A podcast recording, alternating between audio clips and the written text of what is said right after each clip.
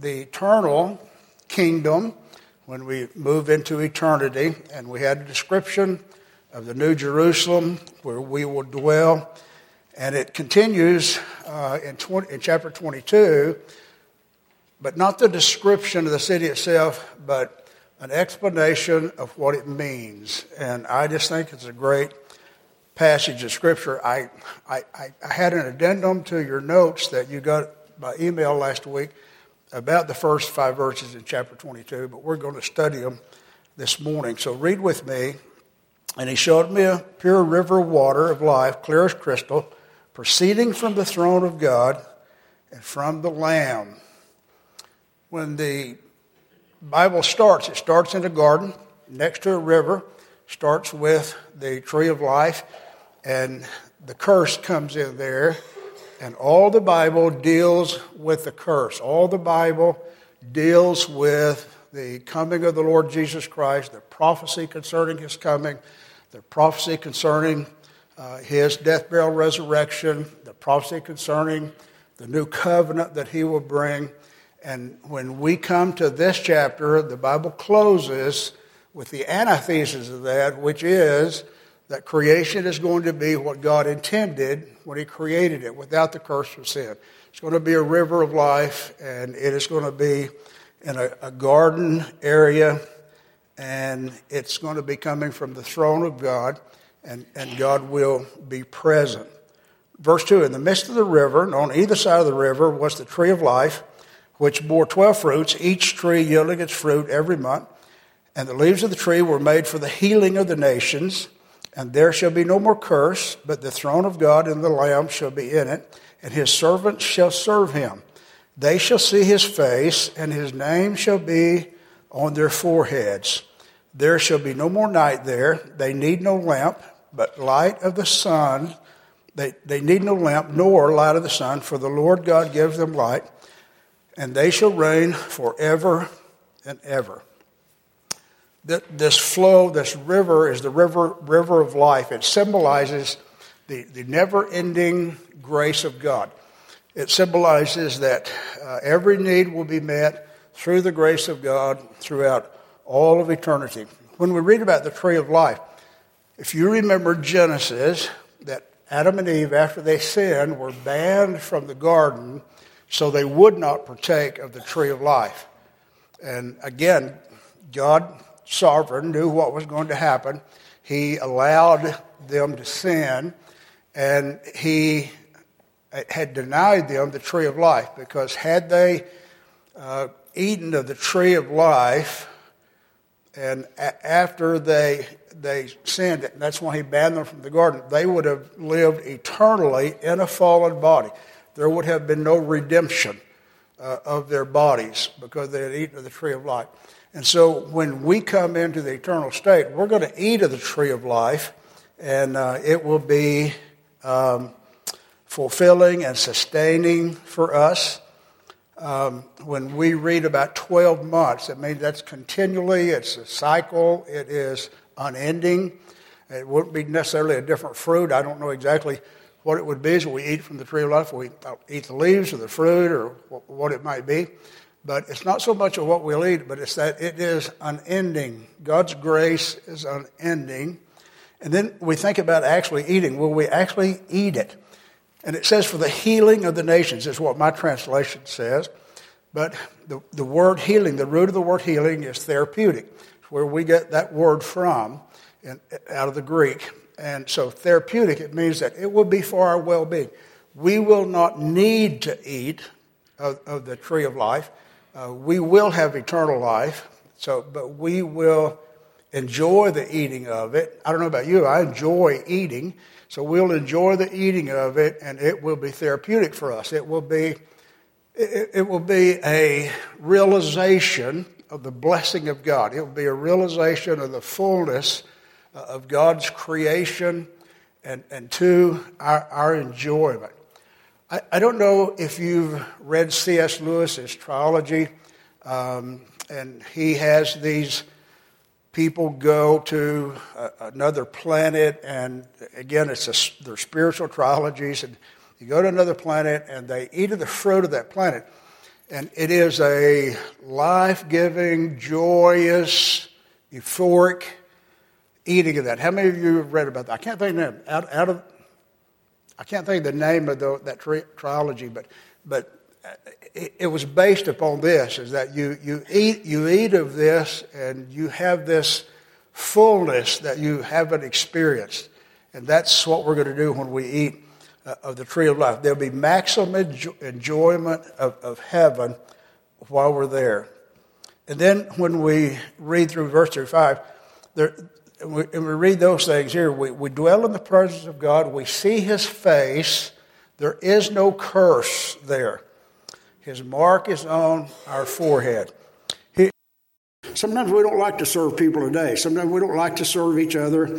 Uh, we, we may do it out of love, we may do it out of responsibility, but here we're going to do it out of gratitude and gratefulness, and it is going to be a joyous service, very fulfilling for us. All of us like to do things that are fulfilling to us.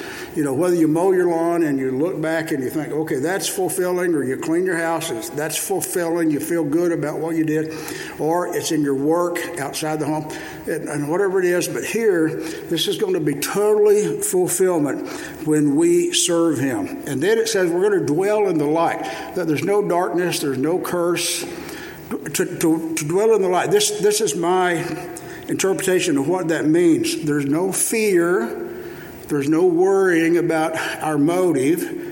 Um, if we, in our human body, even our redeemed body, if we're honest with ourselves, our motives are often questionable. Even when we give, to other people, our motives are often questionable. We do it for self gratification, we, we do it to assuage our guilt, we, we do it to balance our own consumption. So sometimes our motives are always suspect, they're always tainted by our fallen nature. And you say, Jerry, you're talking about yourself. I'm talking about myself, and unfortunately, I'm talking about you as well, because that is that is uh, our nature. The Lord teaches us that but when we dwell in the light, there there'll be none of that. All, all that we do will be with the right motive. All we do will be to the glory of God. And then it said we reign. So we're going to reign under the Lord's authority over the new creation. Uh, whatever position we have, we will enjoy it and we will do it for the glory of God. There's a man named A.T. Pierson, and he wrote this. And so I'm going to I'm gonna just give you his rendition of what this means. He said there'll be perfect restoration, no more curse, perfect administration, the throne of God and the Lamb, perfect subordination, we will serve him, perfect transformation, we shall see his face face to face with the Lord Jesus Christ. Perfect identification. His name is in our forehead. You think, well, what does that matter? We're all in heaven. We're all going to dwell in heaven. What, what does that matter? In heaven, we're still going to be identified with who we were on earth. Uh, we talked about that in the last few weeks. Uh, we're still going to be identified with who we are on earth. I'm still going to be Jerry. You're still going to be whoever you are, whatever your name. And, and I, I, told you sometimes I have thoughts about that, and I wasn't too happy. but, but you know what happens with, with, with God's name in my forehead? Everyone is equal. It doesn't matter about your race. It doesn't matter about your sex. It doesn't matter whether you're a Jew or a Gentile, bond or free. See, Paul talked about in the Galatians. It doesn't matter what your background, it doesn't matter who you were on earth, you're still going to be that person with that background, but you are identified with God. You're a child of God. And everybody's identity is exactly the same. I wish we lived like that today. There are people who, who, who want us to live like that today, and I think it's a worthy goal. I think it's impossible to achieve because we live in a fallen world. We live in a fallen body, and it's impossible to achieve. We who know Christ should strive to achieve that. We, we should strive, we, we can't make amends for the past, but we can, we can live today as if that's what God wants from us. And it is what He wants from us in the church. We are to live that way. So, perfect identification. There, there will be no class society. There will be no jealousy. There will be no envy. There will be no, uh, there, it would just be gone. We are brothers and sisters in Christ, and we will enjoy that relationship. It will be without the, the if you please. Probably, probably didn't happen in your family. So, perfect identification. His name in our forehead. Perfect illumination. The Lord is the light. Illumination is that we will have a godly understanding of what we went through on earth. We'll have a godly understanding of God's purposes for us we'll have a godly understanding of his desire for us to be conformed to the image of Christ and the method that he used to achieve that until the day that we died or till the day of our redemption by Christ coming again. We will understand that then. We will understand why we suffered. We will understand why there were times of rejoicing and blessing that led us we, we will understand how there came times of great conviction in our lives about what we're doing and how our stewardship is, is coming forth. We will understand that then. We will have this illumination. The Lord, the Lord is our light in that time. And uh, we, we will not know everything about God we will continue to learn. If we knew everything about God, we would be God. We would be equal to God in knowledge. And that's never possible. He is infinite. And even in heaven, we will be, to some degree, finite, not bodily, but in knowledge. And then there is perfect exaltation. We will reign forever and ever. Perfect restoration, administration, subordination, transformation, identification, illumination, perfect exaltation. I don't know about you, that, that ought to just make us hopeful. This is our future. This is where we're going. This is what awaits us beyond the curtain one day, whatever that curtain might, might be to bring us into the presence of the Lord. And now we come to the last message of the Bible beginning in verse 6. And first, it's about the Word of God itself. Verse 6. Then he said to me, These words are faithful and true, and the Lord God of the holy prophets sent his angel to show his servants the things which must shortly take place. It's really interesting. You come to the end of Scripture, and which is going to be the revealed Word of God for all time. This is it. This is all there is. And, and he is saying to us, this is faithful and true. This is faithful and true. We say that in theology that this is inerrant and infallible. It's authoritative. It is the Word of God. It's inerrant and it's infallible. It doesn't matter what the society does. It doesn't matter what the society says about the interpretation or when it was written, and people had a lack of knowledge of what was going to happen in society and a misunderstanding. These prophets of old didn't understand that you want to identify your sexuality different, and they didn't understand, and so it can't be true. And, and, and the Bible refutes that not just here, but it refutes it throughout the Bible. And, and so, but he ends with that as well. Uh, the, the word, the, the, the Lord God of the holy prophet sent his angel to show his servant. And why did he say that? Why did he say the Lord God sent his angel to show to John? But the Lord God sent his angel to show his holy prophet. Who, who wrote the scripture? His holy prophets. Holy means set aside. They were set aside. Didn't mean they lived without sin. It doesn't mean they lived, never made mistakes, but they were set aside for God's work in writing Scripture and proclaiming the Word of God and writing it. And He led them and guided them as He did John for this passage of Scripture as well. So He's making it clear not just Revelation, but all the Bible is, is faithful and true. It's faithful and true. And then he said, These things sent his angel to show his servants the thing which must shortly take place. Shortly take place. This is going to happen It's going to be a sudden happening when these things transpire. You know, again, we went back to Jesus' words in Matthew 24, and it's also some in Luke, but in Matthew 24, we've read in our study how Jesus outlined the tribulation and he outlined the millennial kingdom for the Jewish nation and his words are faithful and true.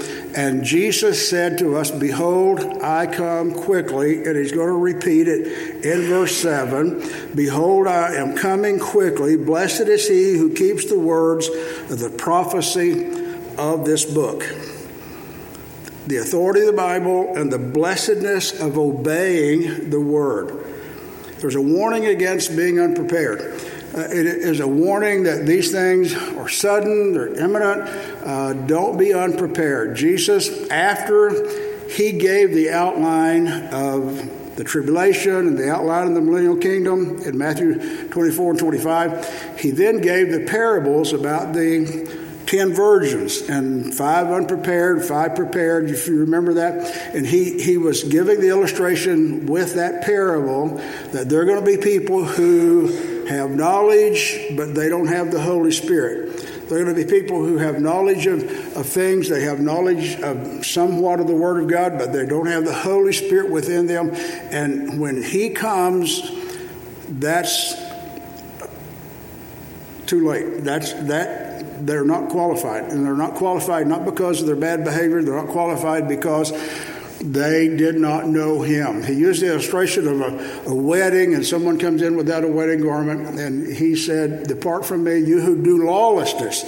The lawlessness, here, here's a guy just showed up without a wedding garment, which means he wasn't prepared for the wedding in the right way, and the Lord called him lawless. Lawless means you were without law. It doesn't mean necessarily your bad behavior, but it means that you, you're not qualified inside the law. And what is the law? It's grace. It's, it's the gospel of grace. And that was Jesus' illustration. So when Jesus again repeats here to John, I am coming quickly, blessed is who keeps the words of the prophecy of this book. You know, it's, it's one thing to understand prophecy, one thing to study prophecy and try to understand prophecy, and, and then we have to respond to it. We have to live as if it is true. That's what keeping it means. Keeping it means that I live today uh, not as if today is all that matters.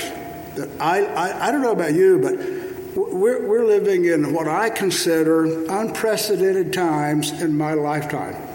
Uh, we've never seen our world like this. I'm not talking about the Republicans and the Democrats, I'm including them, but I'm not limiting it to that. We're not the center of the world, by the way, and so I, am not limiting to that. But we're living in unprecedented times. I don't know if you realize, I, that's my opinion. I just put that in quotes, that's my opinion.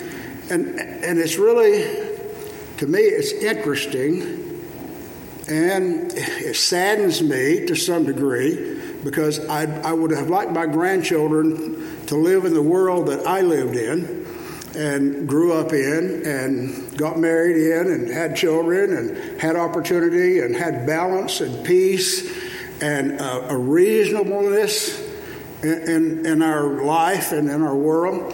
And see, that is gone. That's gone. And I don't know all the ramifications of that, but that's gone. We lived in that era, and it's over. And it, we're in a post Christian world, and we're in a post, in our world here, and we're in a post Christian understanding of reality. And so anything can happen. One of the theologians I quote from time to time said, What happens is that when, when you reject the truth of the Bible, is that you, you're, you're not limiting yourself to just an error you're opening yourself to every error. And, and that's what we're doing as a society. I, I quote to you often Romans chapter 1 when it says that you have this progression of sinfulness. And, and, and the progression starts with sexuality. And this progression of sexual sin and giving yourself over to homosexuality and sodomy, and, and the progression becomes from your behavior to your thinking. And, and your thinking becomes debased. It's what the word says. And de- debased doesn't mean that you're totally wicked. It doesn't mean that. It doesn't mean that all you think about is sex. It doesn't mean that. It means that you're irrational. That you, that you progress. Your sin brings you to irrationality.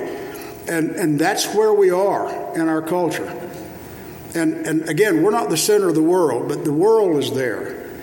And, and the, ho- the whole world is there and with, with the exception of a few pockets, the Christianity is going into South America and to Africa, and they're holding the line at this point in time.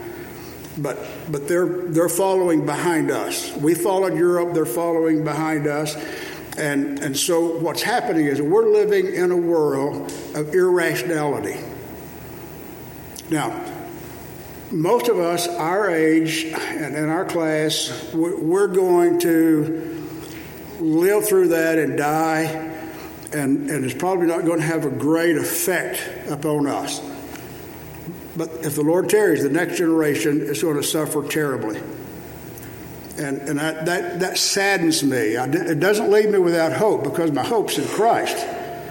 But it saddens me that sin does that and we gave into it. And when I say we, we, we, we gave into it. And, and so what happens when Jesus said, Blessed is he who keeps the words of this book,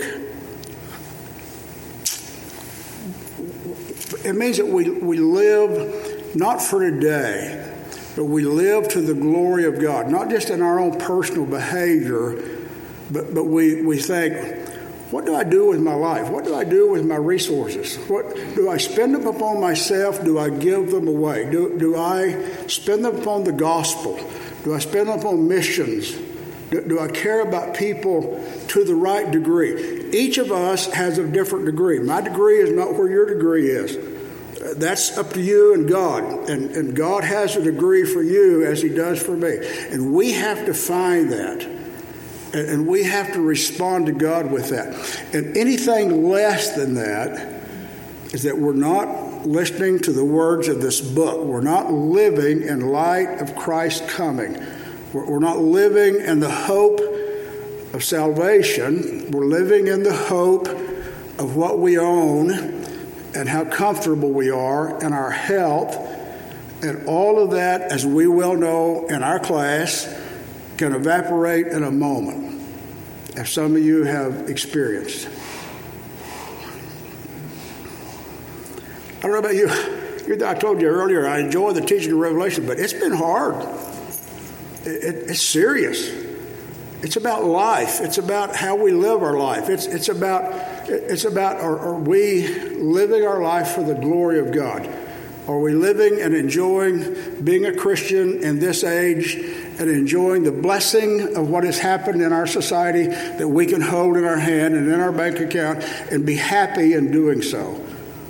And I give into that some, and that is not honoring to the Lord. So, the last message, the authority of the Bible, the blessedness of obeying the Word of God and then he gives us the proper response. Now look in verse 8 and 9. Now I, John, saw and heard these things, and when I heard and saw, I fell down to worship before the feet of the angel who showed me these things. And he said to me, See that you do not do that, for I am your fellow servant, and of your brethren the prophets, and of those who keep the words of this book. Worship God. Worship God. When we hear the Word of God, we should worship God.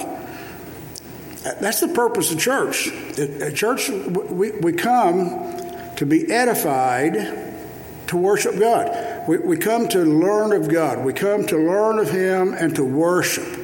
That our heart be poured out toward Him in gratitude and gratefulness and adoration. And, and that is the worship that we have. I don't think John here, you know, once before, John tried in Revelation, John tried to worship an angel, and the angel rebuked him.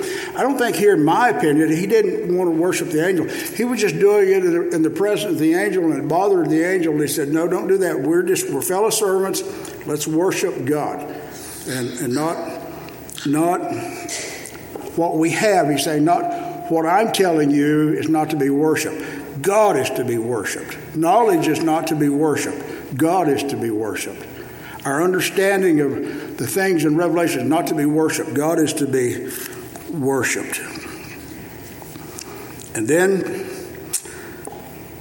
we read about um, the time, the timing of what's happening. Verse 10 And he said to me, Do not seal the words of the prophecy of this book, for the time is at hand.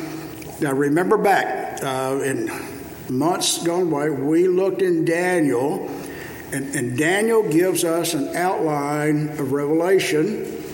And I've said to you then, and I say it to you again, you're never going to understand the whole Bible unless you understand Daniel's prophecy, especially chapter 7 and verse chapter 9.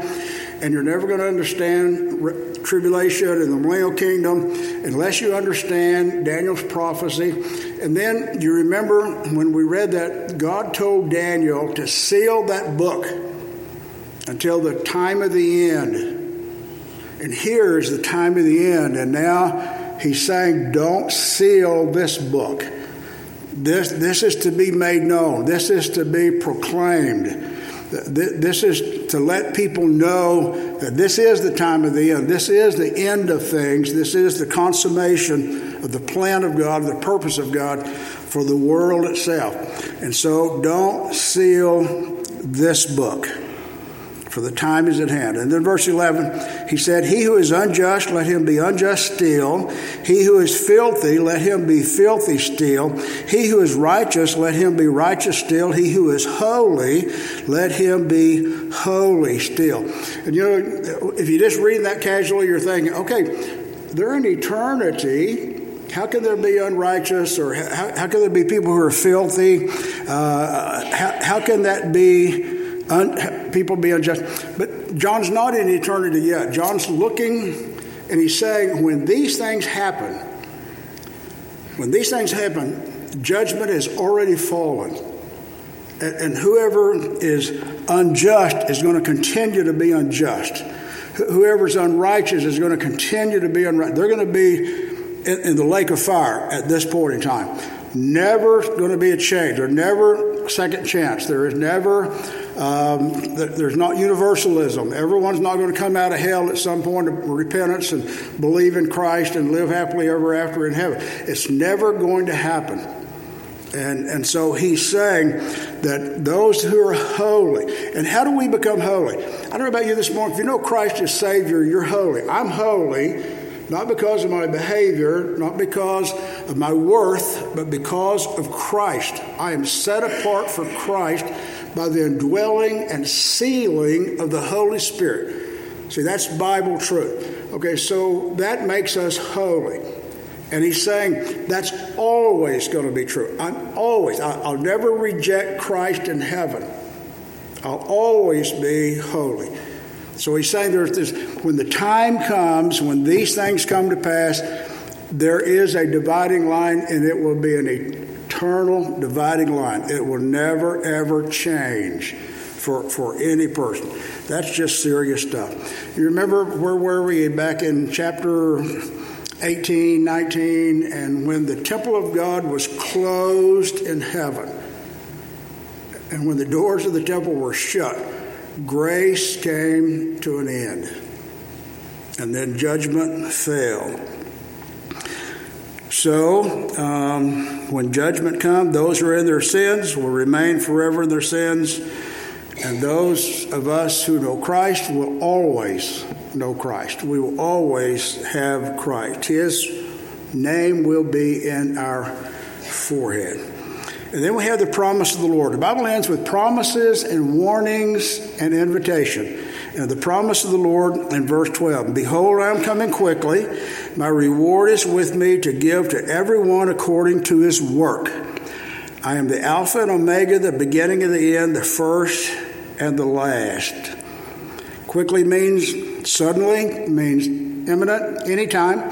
Could be anytime. We know that 2,000 years have passed uh, since this was written, and so we know it didn't mean that it's going to be next day or anything, but it means at any time. And, and Jesus says the same thing that he says here back at Matthew, talking to his disciple, that I'm, I'm come quickly, be sudden, it'll be, it'll be um, like, like an enemy breaking in, it'll be very sudden. And so the time is at hand that, it, that he's going to come. And then he teaches, as we've studied already in Revelation, that there is a reward for our works. That's going to take place at the Bema Seat of Judgment. When we're raptured and we're going in that while, while the tribulation is going on on earth, we're going to be in the presence of the Lord, going through the marriage supper of the Lamb. And in that marriage supper of the Lamb, Paul describes in Corinthians that there will be a judgment of our works, Christians' works. And, and what I have done for the glory of God and, and, and will be, it's raining, isn't it? So what, what I've done for the glory of God in my life. And it doesn't mean it doesn't mean the major works that I've done. It doesn't mean that, but it means my motive. How I've lived for the glory of God will be rewarded with, with reward. What I haven't done for the glory of God, even though it might have been ministry, what I have not done for the glory of God, or what I've not done in my marriage, or what I've not done in your presence, or what I've not done in my relationship, what I have not done in my own heart toward God, will be burned up. It'll be as wood, hay, and stubble, and will be burned up. God's going, God knows every thought, He knows every motive, He knows every action, and every one of those will come into judgment, and we will give an account, and there will be a reckoning for us who know Christ, not for our sin, but for our works. And so, when he's saying this here, it's just, he's reiterating that that's what's going to happen, is that we will give an account, everyone. I don't know about you, that worries me to some degree. That should motivate me to, to as all that I said earlier, to, to challenge how I'm living. And, and, what my motive is for living, what my motive is for all, all that I do and all that I have and all that I'm a steward over. Okay, where are we now? All right, down in verse 13. I'm the Alpha Omega, the beginning, the end, the first and the last. Basically, we've heard that before. What he's saying is that I am the reality. I'm the reality of all things. I am the reality of creation. I'm the reality of salvation. I'm the reality of time. I'm the reality of eternity. I am the reality of all things. You can trust me. You can believe in me. You can depend upon me. I am your God. Then, let me look at our time. So, He is over all things. And then He speaks about the fruit of our reward. Look at verse 14. Uh, blessed are those who do his commandments, that they may have the right to the tree of life and may enter through the gates of the city. Again, if you read that in isolation, you would, you would think that we get into heaven by our works. But that is not what the Bible teaches. It doesn't, it doesn't teach that at all. And then you can't read a verse in isolation. But again, it is that we're blessed because of our works. We're blessed because uh, of our motives and, and we have a right to the tree of life. Uh, and we enter the gates of the city, and not only the millennial kingdom, but also in eternity, because of our trust in Christ, because of that we are holy in Him. And then verse 8 outsider dogs and sorcerers, sexual mortal, murderers, idolaters, and whoever loves and practices a lie. So he's making a distinction again between those who are holy, those who are in eternity, and those who are excluded from eternity. So, and the key is that we've trusted in the God for our righteousness. Okay, moving along, we're looking at the invitation of Christ in, in verse 16. I, Jesus, have sent my angel to testify to you these things in the churches. I am the root and offspring of David, the bright and morning star. You know, you could spend a whole time if you're preaching on that verse about who Christ is and what he wanted to do in the churches, what his plan was for the churches. And uh, we're part of the church, and, and we are a church, and he has a plan for us. And that plan has been perverted, even in Baptist churches, to make it man centered. It means the gospel is about you living a happy life. The gospel is about you having a happy marriage. The gospel is about you raising well balanced children. The gospel is about you being using Nehemiah's principles of success in your business. All of that is bunk. That is not the gospel. The gospel is that I belong to Christ, I am a servant of Christ and I am living to the glory of Christ. And, and, and that has to be the focus. And everything else is man made, everything else is a perversion of the gospel.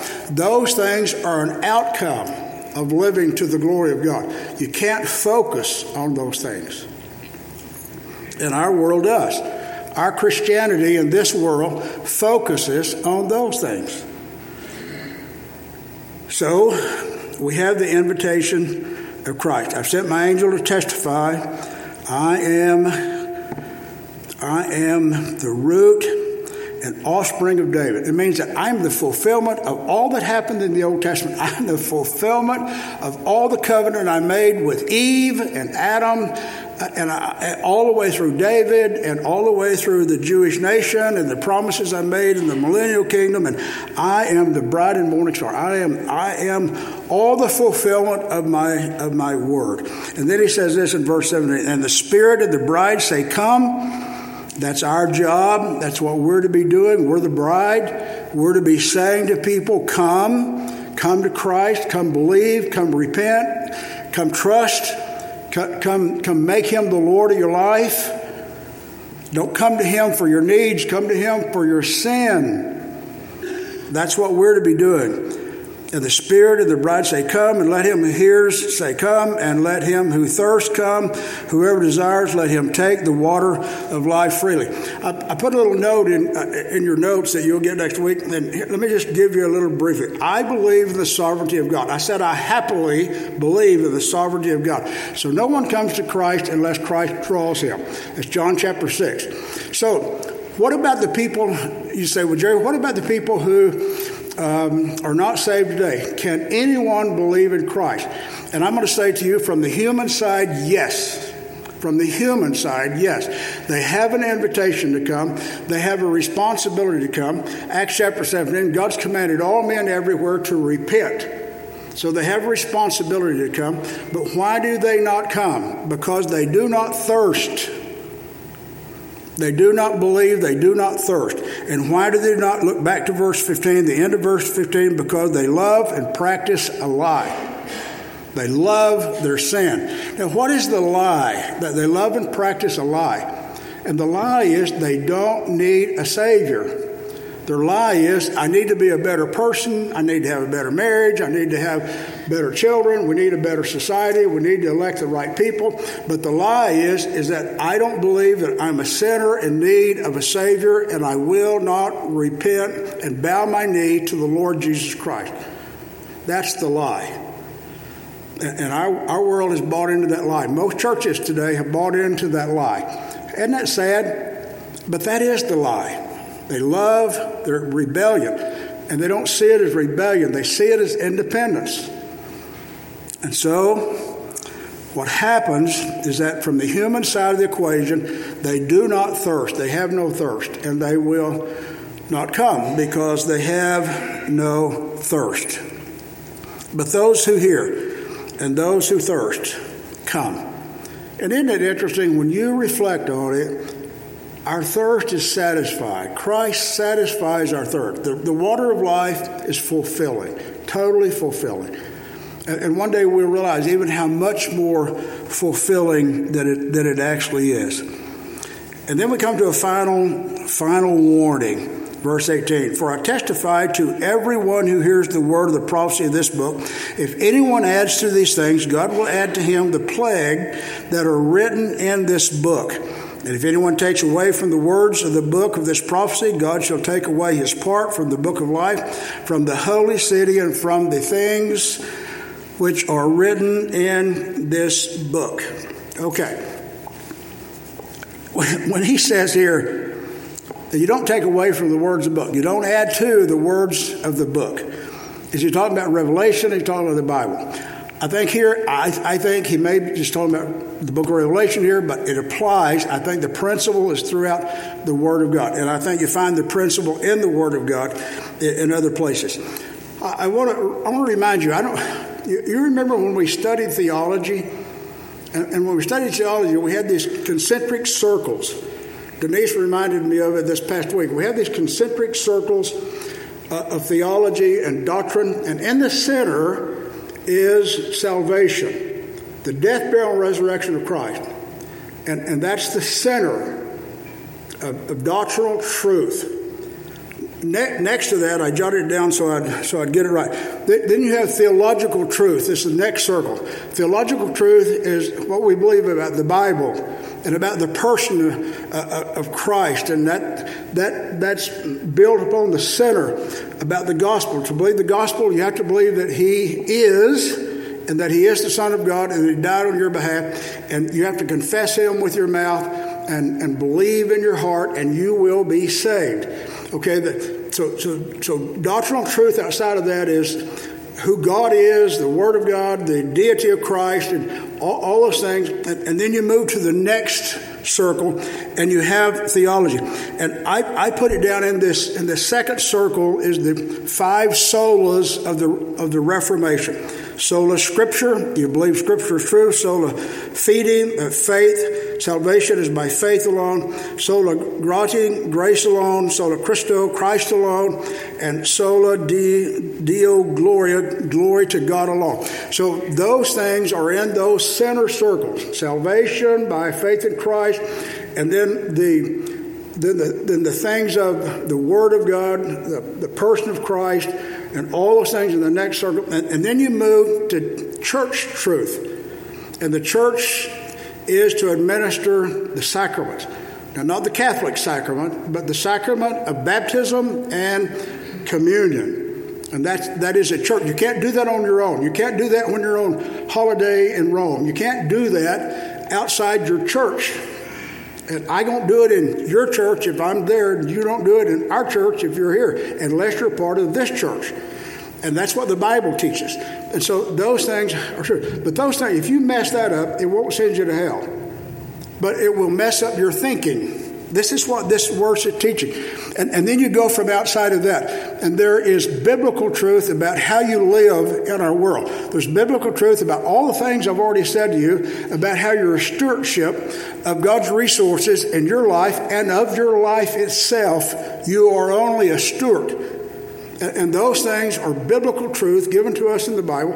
And you move outside of that, and there's liturgy. That means how we do church. And you know, most people today have moved that to the center. How we do church, how we do music, how we do whatever, and how we spend our time, and how we dress in church, and how we have these activities that make us happy and how, how we do the things that we enjoy and whether we have fellowship in church and whether we, we do all of it, we move that down to the center. But it's out there. It has no bearing on doctrine. I'm preaching to you now. I hope you, you probably already know that. But, but it just frustrates me. I have hope in God, but I don't have much hope in man. I don't have much hope in the churches. You say, Jerry, you're the only one that's right? no, no, thank God. I'm not. And am I right? I think so, and evidently you think so because you're still here. And you, and you read the Bible. So now you have church authority, and then you have family responsibilities outside of that. And in the end, you have preferences. And, and sometimes we, we elevate preferences almost to the center about our preference about what we want to believe about salvation, our preference about what we want to believe about church, our preference about what we want to believe about why I'm here and how I should live my life, and who can tell me how to live my life. And we have these preferences, and we're seeing those things worked out in all this controversy about the vaccines and masks, and it drives me crazy. And, and, you have an opinion, and I'm, you're entitled to your opinion, but I'm just saying, you know, if we would go to Christ and, and ask Him, what should I do? How should I be? What should my spirit be when I have a discussion with someone? Should my spirit be that I want the benefit of that person I'm having a discussion with, or do I want my opinion to be king? I'm confessing to you now. So. And, and you know, but see, when when we when when we do those things, we're adding to the scripture. We're adding our feelings and our importance to the scripture. And the plagues are added to us. Now, what's the plagues? Never, we're never going to lose our salvation. But the plague is I'm going to always live skewed with this high importance of myself. I'm going to always live skewed with me being at the center of my life instead of Christ being at the center of my life. Do you understand that? See, this is the Word of God. You do that, and you're going to live a life that's skewed. You may not even know it. Because, you know, if, if I walk like this, I get used to walking like this. If my theology is like this, I begin to think this is right and it's normal. And I'm not, I know we have people who have had, I'm not making fun of anyone. I'm just, I'm giving you a physical illustration of what happens to us spiritually. Is that if we add to the Word of God, or we take away from the seriousness of the Word of God, we are, even though we know Christ, we live with the plagues that come from not being right with Him, for not honoring Him as we should. I've lived with them. I've suffered. And so have you, probably, if you would look back with honesty and ask God to show you. And you, we have lived with that. And some of us bear scars from it. It doesn't mean we have to totally understand Scripture. It doesn't mean we have to interpret it properly. It simply means we surrender and submit ourselves in humility and, and honesty, and we ask God to lead us and give us the right spirit. And we live led by the Spirit and the Word and not by our feelings and our desires. Um, we end now. The Old Testament ends with uh, a final invitation and a benediction. You know what I was going to say? I have in, I have in my notes, and so I want you to understand that when you get the notes through the email. You remember when we started in Revelation, and we talked about the three different kinds of how people approach interpretation of prophecy in the Bible, and it's because they don't understand, they don't apply Daniel to Revelation, and and and, and so they don't apply what Jesus said Matthew 24 and, and, so what happens, you have a amillennial people who believe there is never going to be a millennial, which denies the promises that God made to the nation of Israel. You have people who believe in post millennial. They mean that we're living in the millennial kingdom now, and when Christ comes, there'll be eternity. That, that we, through the church, are conquering the world, and we live, this is the millennial kingdom. I don't think we're doing a good job if that's if that's true. And, and you know, and that's and, and those and then there's premillennial, is how we believe the Bible is interpreted because it's very clear from Daniel and Revelation and all that Paul taught in his epistles. It's just very clear. And, and when you go to those first two, it doesn't mean you lose your salvation, it doesn't mean any of those things, but it diminishes the glory of God. It takes the Word of God and says that God didn't know what He was talking about when He made all those promises to the nation of Israel about a millennial kingdom when Christ would rule upon the throne of David.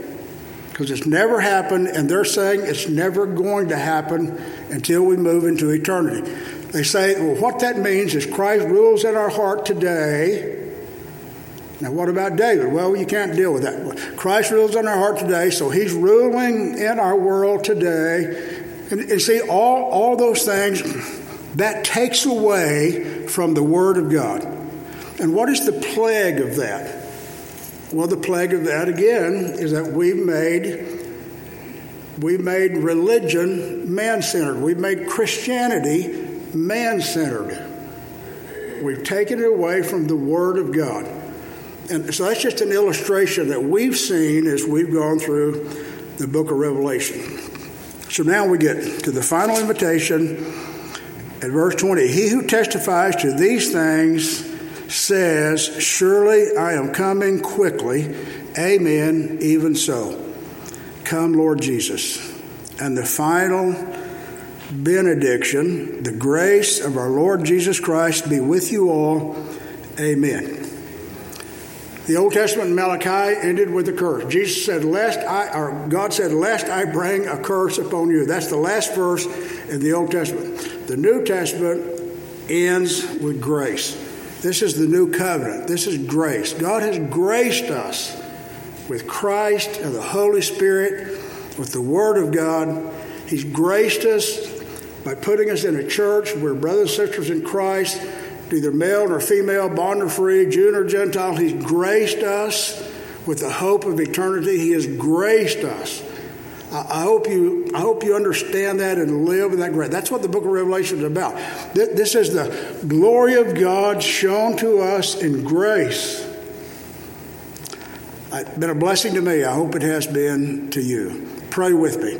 Our Father, I thank you that we can look in your word this morning. Uh, Lord, thank you that your Holy Spirit gives us a measure of understanding. Without it, we couldn't understand these things. Lord, I, pray that your Spirit would move uh, in our hearts continually, that we would humble ourselves before you, and, and Lord, live not just for not live for today, but live for the hope of eternity. Lord, that and all, all of our dealings that we would look toward eternity. Lord, we wouldn't be like the rich man who hangs on to everything and that be our hope. And Lord, we are rich, we are blessed, and we're grateful. And, and Lord, but our hope would be when we stand in your presence and all these things are left behind. So please help us Lord, and we, we need your help. We're asking for your help. And Lord, we're grateful for the grace that you've given to us. We thank you for your word and the, and the faithfulness of your word. We pray in Christ's name. Amen. God bless you. We'll see you in church.